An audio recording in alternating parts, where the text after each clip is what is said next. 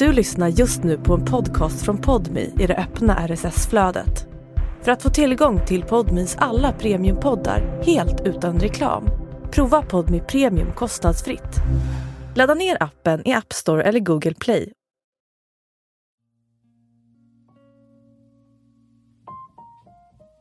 Jag blev ännu mer rädd. Jag tänkte bara ingen ser mig på kvällarna. Jag måste gömma det ännu bättre så ingen någonsin får reda på vem jag är när inte jag jobbar. Det är en solig vårdag i Helsingborg. Maria Grönhave och hennes dotter står hemma i köket. Hon har slutat tidigare från jobbet för att komma hem och laga pannkakor med grädde och hallonsylt. Men när Maria öppnar kylen upptäcker hon att mjölken är slut och måste gå och handla. Och på vägen till affären så ligger det en bar och jag tänker jag ska bara gå in och ta en öl. Hon tvekar lite. Hennes dotter väntar på henne där hemma. Men det är ändå fredag och det kommer gå snabbt. Så det var min plan. Jag vill bara gå in och ta en öl. Utåt sett är 47-åriga Maria den perfekta fyrbarnsmamman och mellanstadieläraren. På skolan är hon känd som den drivna som alltid vill starta nya projekt.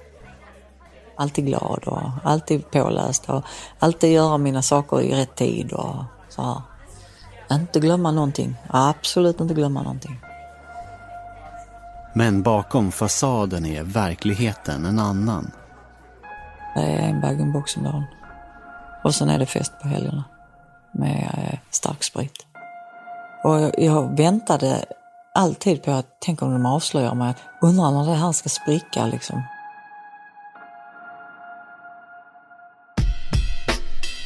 Från Banda för Podmi, det här är Dubbelliv. Jag heter Hugo Lavett. Reporter Emma Rosdahl berättar Maria Grönhaves historia.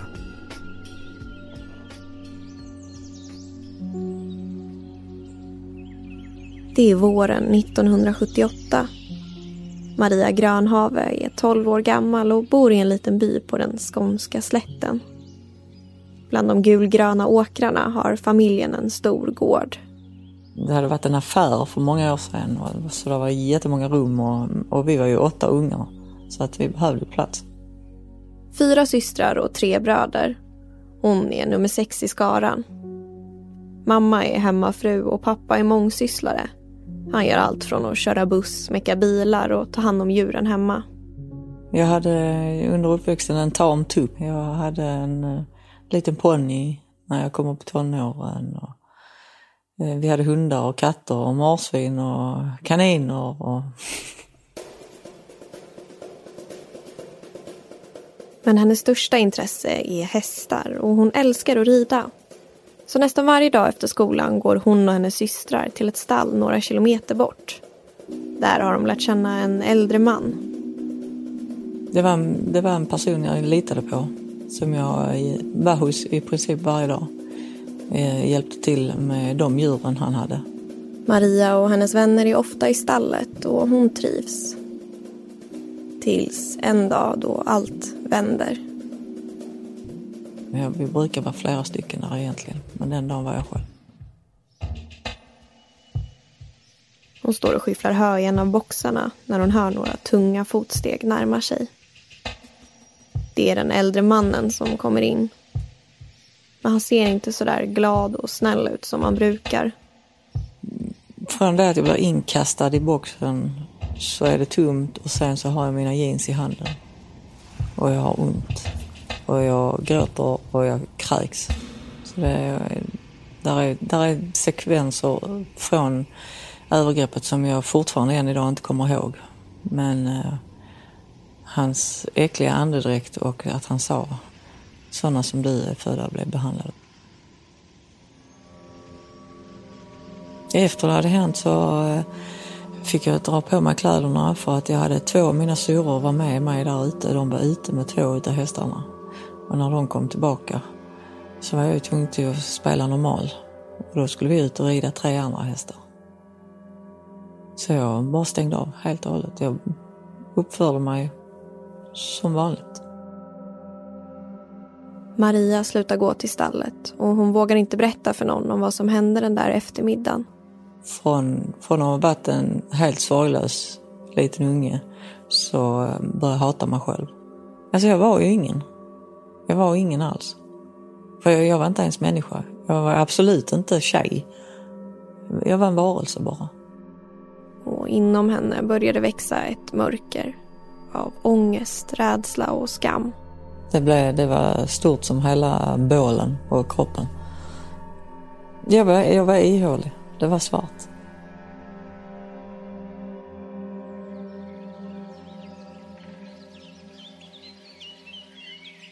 Våren slår om till sommar och det har gått några månader sedan övergreppet.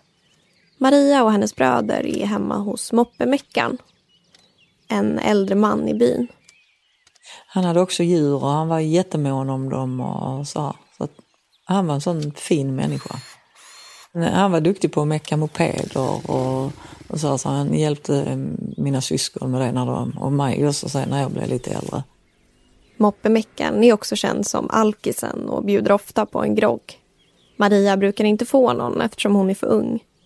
Men den här gången så frågar hon om inte hon också kan få ett glas. Eh, och där blev jag bjuden på saft och vann, som han kallade det. Det var hembränt och hallonsaft. Maria tar med sig glaset och går ut på verandan. Sätter sig på farstutrappan och tittar ut över den stjärnklara himlen. Sen tar hon en klunk av den rosa vätskan. Och, och när jag drack första gången och bara kände den sorglösheten, eh, det här, den här vilan inuti kroppen hon upplever något hon aldrig känt förut. När jag drack så, så slapp jag det svarta hålet. Jag dövade det på något sätt. Och det var bara wow alltså. Så här ska jag må så ofta jag bara kan. Maria hänger mycket hos moppemeckan och när hon blir äldre åker hon och hennes vänner till ett disco på en gammal dansbana en bit utanför byn. Och då skaffar vi en 75 centiliter sprit och så hade man en 33 centiliters flaska med läsk. Och då var man tvungen att ta fem klunkar sprit och en klunk läsk för den läsken skulle alltså räcka till hela flaskan. De dricker i smyg på toaletten. Sen springer de ut till dansgolvet och sjunger med till 70-talshitsen.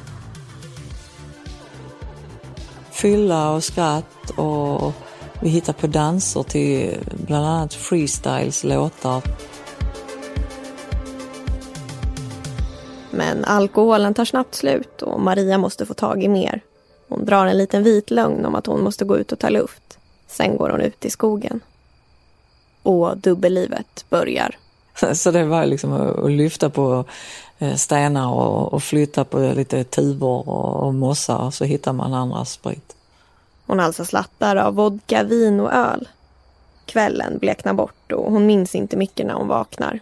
Det var ju vissa gånger som man hade varit ute som eh, när vi pratade om det dagen efter så var det, alltså jag kommer inte ihåg ett skit. Och så bara ha ha ha vad kul. Man förstod ju inte bättre. Tiden går och Maria växer upp. Hon läser konsumtionslinjen på gymnasiet och börjar jobba direkt efter studenten. Och när hon är 22 år gammal träffar hon sitt livs kärlek. Han kändes som en bästa kompis direkt. Eh, och han sa likadant om mig. De träffas på Landskronakarnevalen midsommarafton 1988. Maria faller direkt för hans smilgropar, stora leende och blågrå ögon.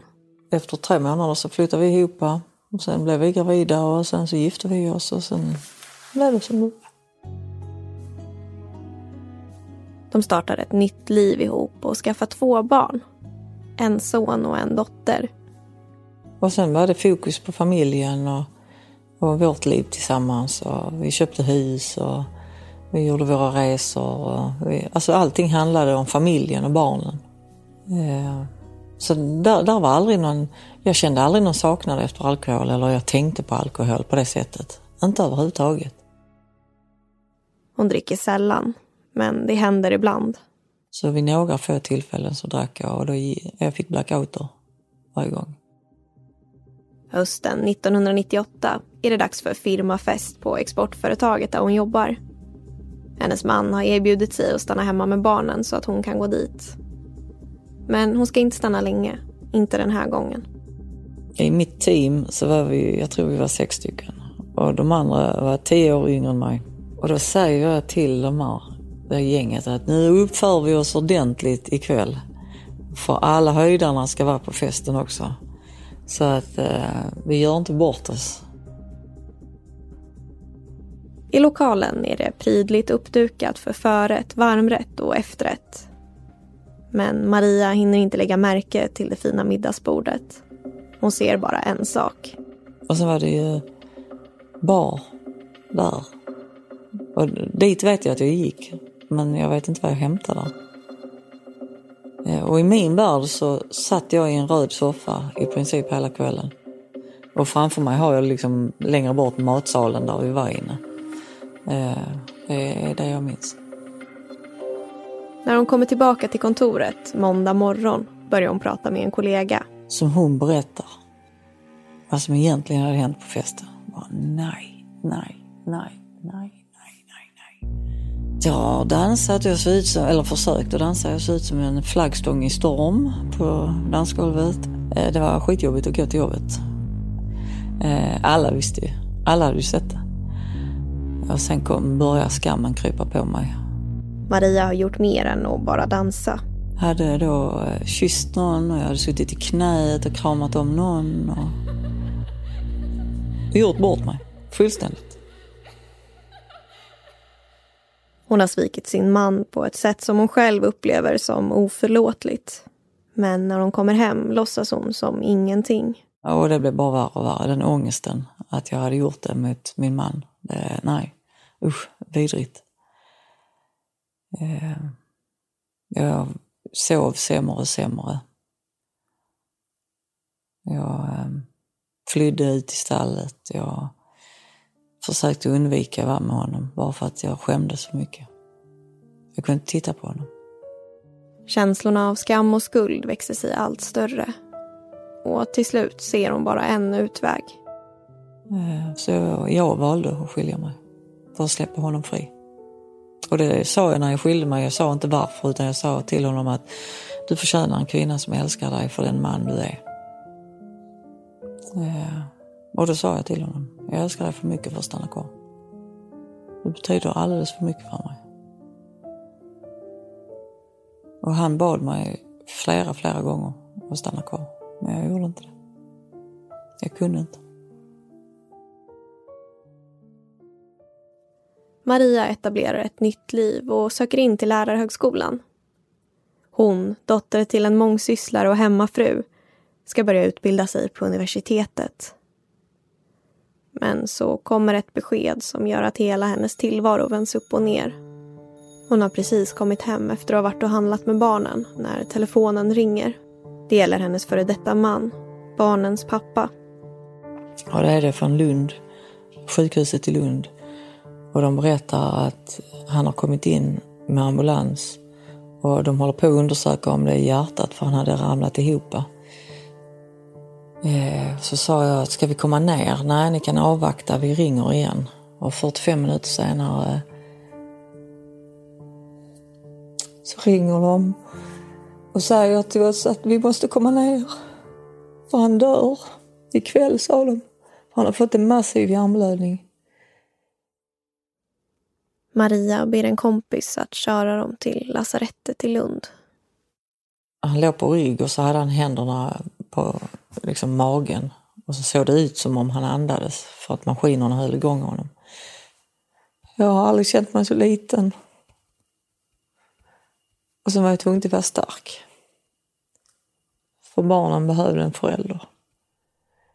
Med exmakens död börjar det där mörkret växa igen. Jag hade ett tomt hål, jag hade ett svart hål inuti som jag inte visste vad jag skulle göra med.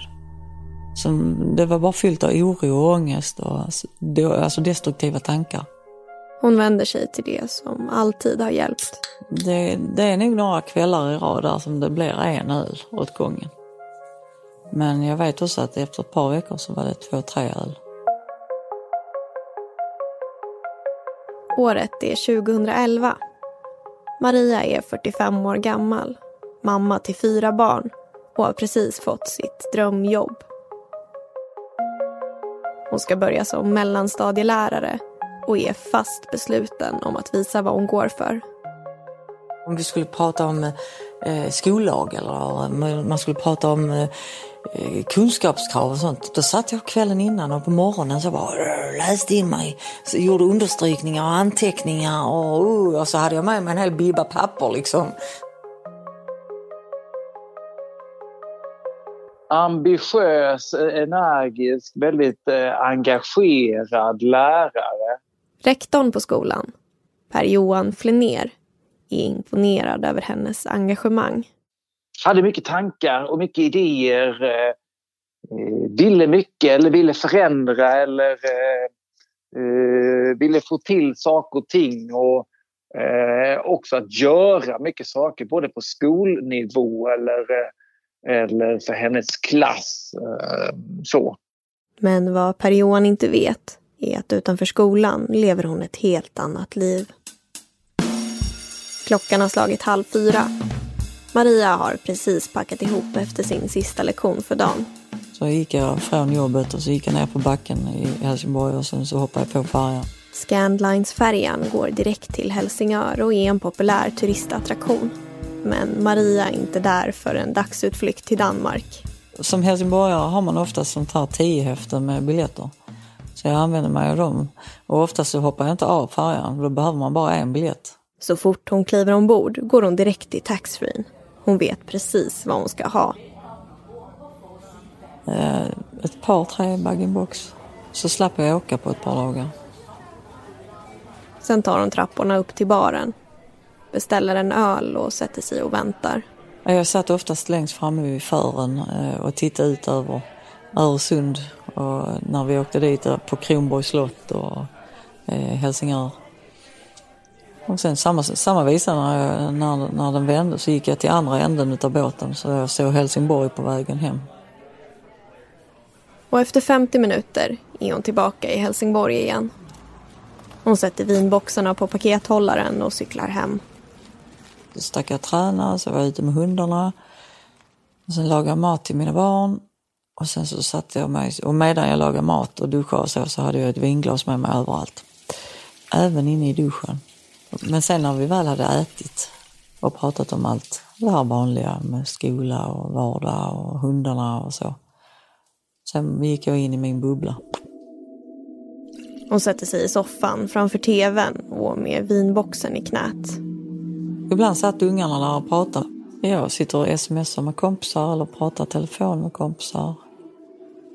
Sen så drack jag tills jag blev lika förvånad varje kväll när jag skakade bag-in-boxen och så tänkte jag, ja men det var nog den jag köpte igår. Fast att jag innerst inne visste att nej, jag har tömt hela idag. Och när hon vaknar nästa dag minns hon som vanligt ingenting. Och tittar på min telefon och tänker, varför har jag pratat med den personen i 47 minuter igår och vad har vi pratat om? Ångesten kommer direkt. Det är sin mamma hon har pratat med.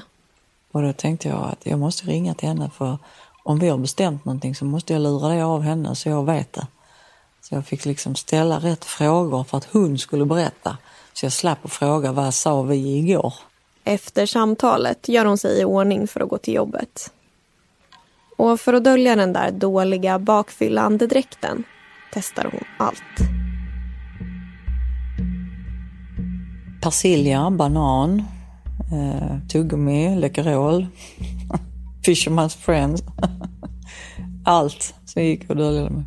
Det var hela tiden sån här damage control liksom på allting. Maria gör allt för att inte bli upptäckt. Men trots det skymtar dubbellivet fram en morgon möter hon en kollega i lärarrummet. Kvällen innan har hon varit ute och festat till klockan två på natten. Maria böjer sig fram för att säga något till kollegan. Jag glömmer aldrig att hon sa till mig Dude, ta ett tuggummi. Nu. Rädslan för att någon ska få reda på hennes dubbelliv blir allt större. Jag måste gömma det ännu bättre så ingen någonsin får reda på vem jag är när inte jag jobbar. Och då, då blir jag ju ännu mer extrem med mina fasader. Alltid glad och alltid påläst och alltid göra mina saker i rätt tid och så här. Maria gick ju in i, så att säga, i, i nästan alla frågor, hade åsikter om alla frågor eller hade, eh, ville vara med i alla diskussioner och dialoger. Rektor Per-Johan upplever att det nästan går till överdrift med Marias engagemang. Jag kan komma ihåg att, att, att folk tyckte ju också att det var lite eh, kämpigt att hon, så att säga, hon var ju lite grann överallt extremt påläst, tar reda på allting i förväg. Så ingen kan ställa en fråga som jag inte kan svara på. Jag måste veta allt. Det börjar bli svårare och svårare att upprätthålla den där perfekta lärarfasaden. Och hon behöver hitta nya metoder för att dölja sitt drickande. En kväll ska hon träffa sina kollegor på en öl nere vid hamnkrogen. För att jag ska kunna sitta och smutta på en öl eller på ett glas vin, då behöver jag en viss mängd alkohol i kroppen. För att komma upp till sin nivå utan att någon märker något kommer hon på en ursäkt. Ja, men jag ska bara byta tröja eller jag ska bara duscha av mig.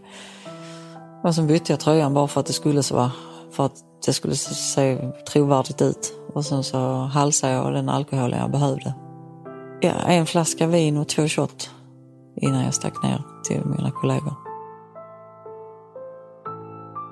Men det tar inte slut där.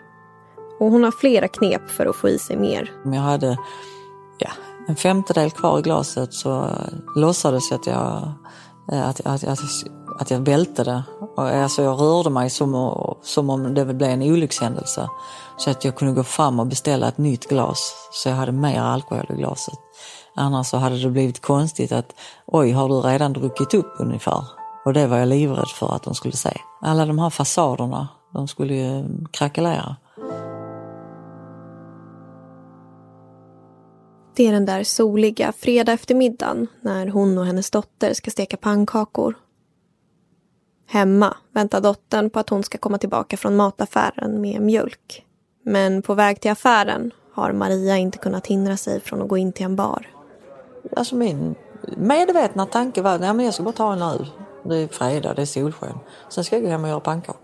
Hon går fram till bartendern, beställer en stor stark och sätter sig på uteserveringen. Sen blundar hon en stund och tar en klunk av den iskalla ölen. Då sjönk axlarna ner. Det sprängde lite i vaderna.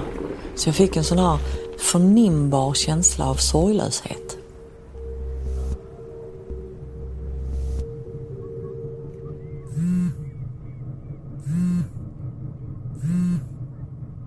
Känner jag att det vibrerar i min ficka och jag tänker att det är min telefon som ringer. Och jag svarar och det är en förtvivlad dotter som frågar var i helvete jag är. Maria öppnar ögonen. Hon känner inte igen sig. Hon är inte på baren längre. Hon sitter på en parkbänk och några meter bort skymtar hon en rödvit flagga. Då sitter jag på torget i Helsingör och dricker öl. Kontrollen över drickandet som hon var så mån om att behålla har helt försvunnit. Hon får blackouter nästan varje kväll och befinner sig på botten.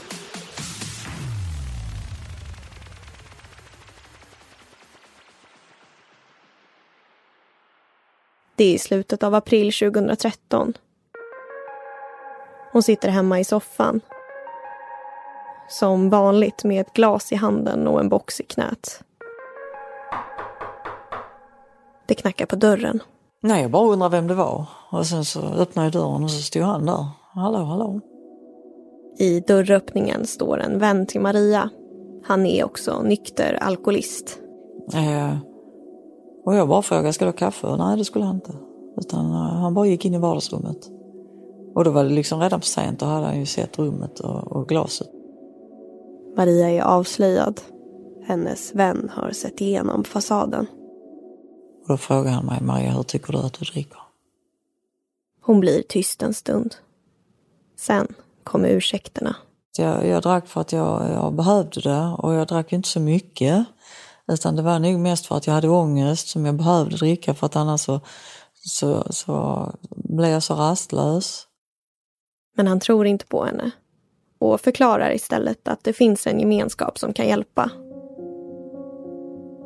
Herregud, vad ska jag där göra? Och då tyckte han att jag skulle ge det en chans. Onsdag den 24 april 2013 går hon på sitt första möte och påbörjar en tuff resa mot nykterhet. Hon tänker att hon ska klara det på egen hand och vill inte säga något till någon på jobbet. Där fortsätter dubbellivet och hon är samma glada och energiska Maria. Och det går ganska bra. Till en början i alla fall. Men bara efter en vecka utan alkohol så brister det. Jag satt, jag hade varit på möte och kom hem och sitter i soffan och tårarna bara börjar rinna och det, där är inget slut på dem. Där är inget slut på tårarna.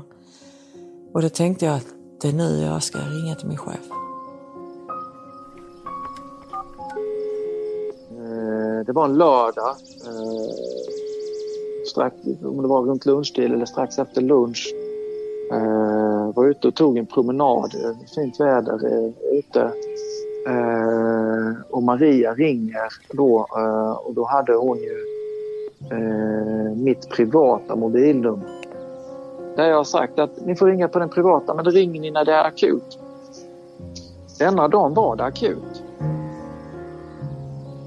Maria har bestämt sig för att berätta allt. Och Per-Johan lyssnar. Då hade, då hade det rasat för Maria.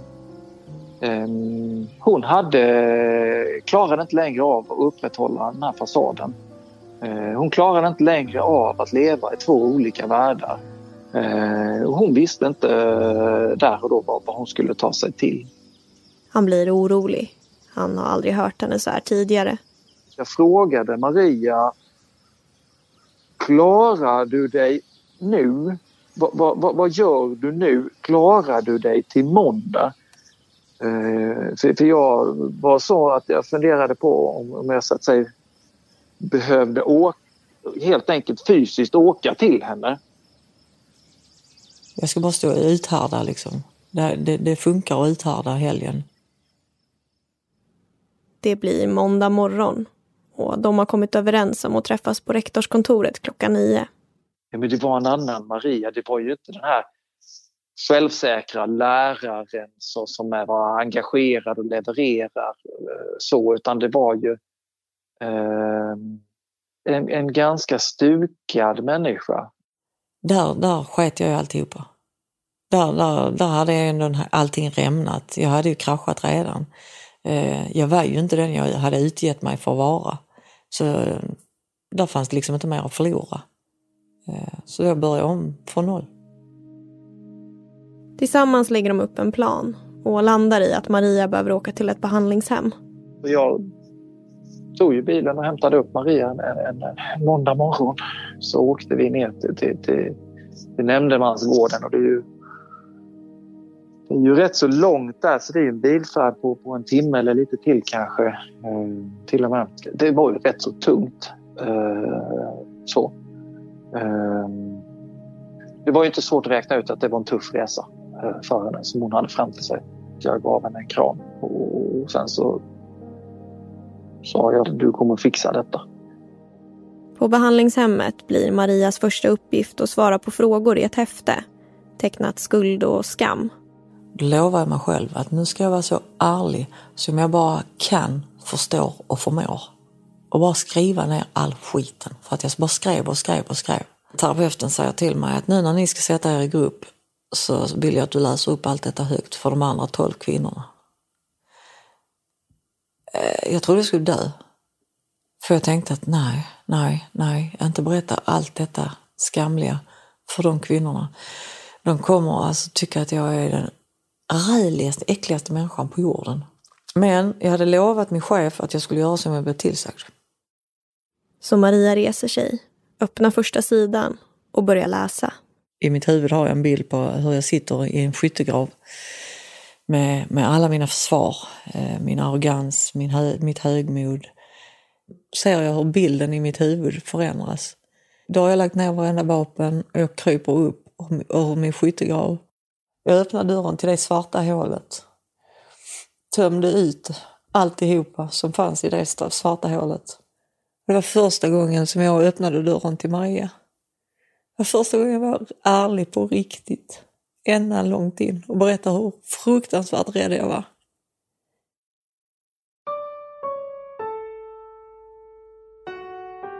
Efter tio veckor kommer hon hem från behandlingshemmet.